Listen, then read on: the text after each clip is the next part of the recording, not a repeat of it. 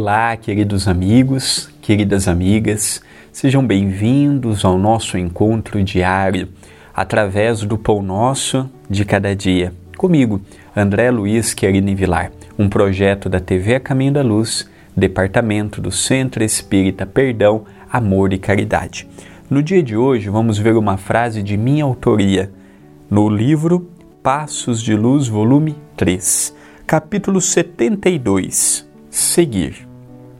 O cristão compreende perfeitamente o chamamento de Jesus e de seus diletos companheiros, conclamando sempre a seguir adiante.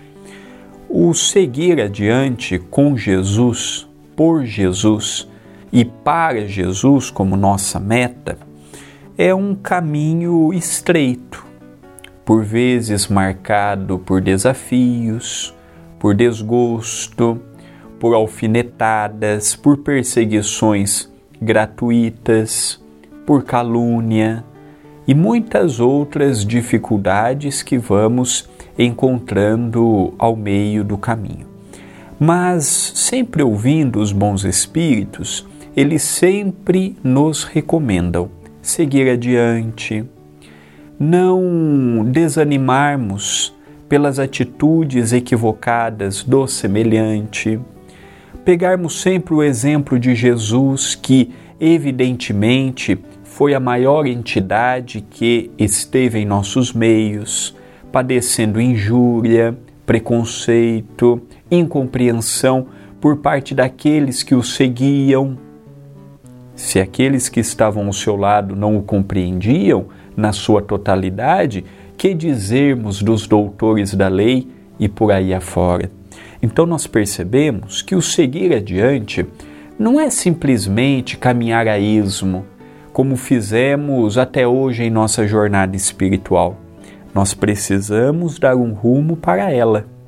Quando eu faço uma viagem, eu planejo, ah, eu vou daqui para Campinas, uma cidade próxima aqui de Itapira. Então eu vejo as alternativas que eu tenho e eu sigo a rota que eu escolhi.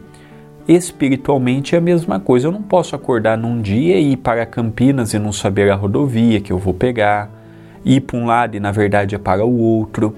É através disso que nós temos visto uma bagunça no campo espiritual da criatura humana a falta de compreensão, a falta de felicidade, a falta de espiritualidade, a falta de fé. Tudo vem nos levando a este caminho a esmo. Ah, eu vou no centro espírita. Ah, eu vou na igreja. Ah, eu vou em tal lugar. Ir até tal lugar é fácil. Eu pego o carro, moto, a pé, circular, eu chego até lá. Mas a mensagem tem entrado em mim?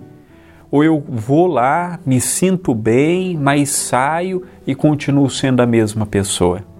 Não, eu tenho que ir, ouvir a mensagem e me perguntar: no que essa mensagem serviu para o André? Ah, serviu nisso, nisso, nisso e naquilo. Maravilha! Pedir forças para implantar aquilo no meu próprio dia a dia. Algumas coisas conseguiremos, outras não. Algumas teremos sérias dificuldades no início, outras conseguiremos com mais facilidade. Mas sem um norte, sem um planejamento espiritual, eu não vou sair do lugar. Da mesma forma que eu planejo ter uma casa, eu planejo comprar uma nova casa, eu planejo trocar de carro, espiritualmente não é simplesmente dizer eu quero ser feliz e serei porque eu quero ser feliz, não. Eu tenho que me planejar. Eu tenho que escolher o melhor caminho. Eu tenho que ver os caminhos que me dão. É interessante que tanto ontem quanto hoje, os dois pão nosso de cada dia têm nos falado sobre caminhos, rotas, o que almejamos. Tem pessoas que almejam a felicidade, mas não faz por merecer.